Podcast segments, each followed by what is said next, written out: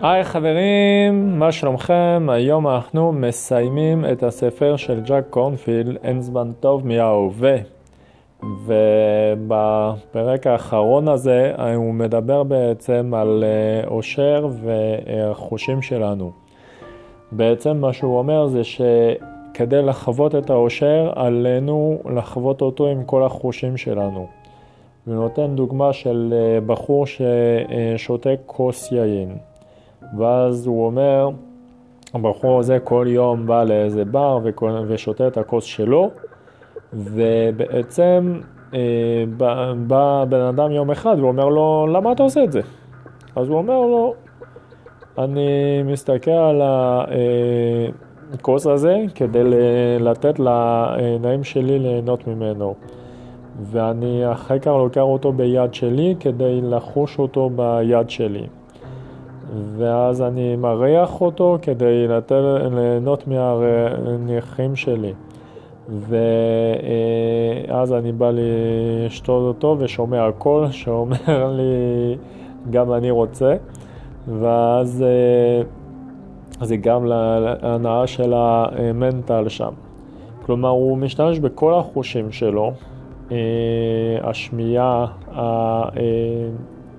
השמיעה, הראייה, הפיזי אה, והריחני אה, כדי ליהנות מה, אה, בעצם מהיין הזה.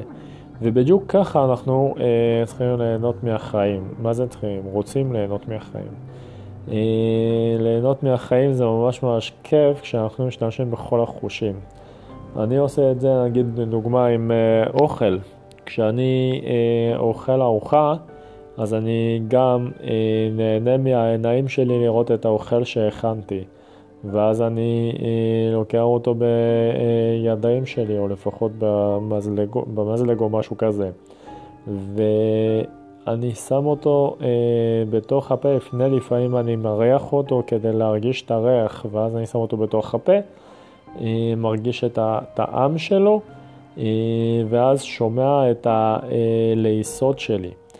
כלומר, אני נהנה מהדבר הזה בזה שאני אה, משתמש בכל החושים. והאושר נמצא בזה שאנחנו אה, שמים לב לדברים האלה. כי כשאנחנו מרוכזים בלהרגיש אה, את החיים עם כל החושים, אז אנחנו פשוט נוכחים בעולם הזה.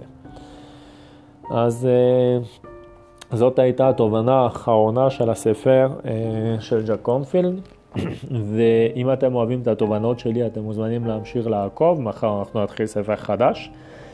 אה, אתם יכולים לחפש אותי ביוטיוב, באינסטגרם, בפייסבוק, בשם בנג'י שוקרון.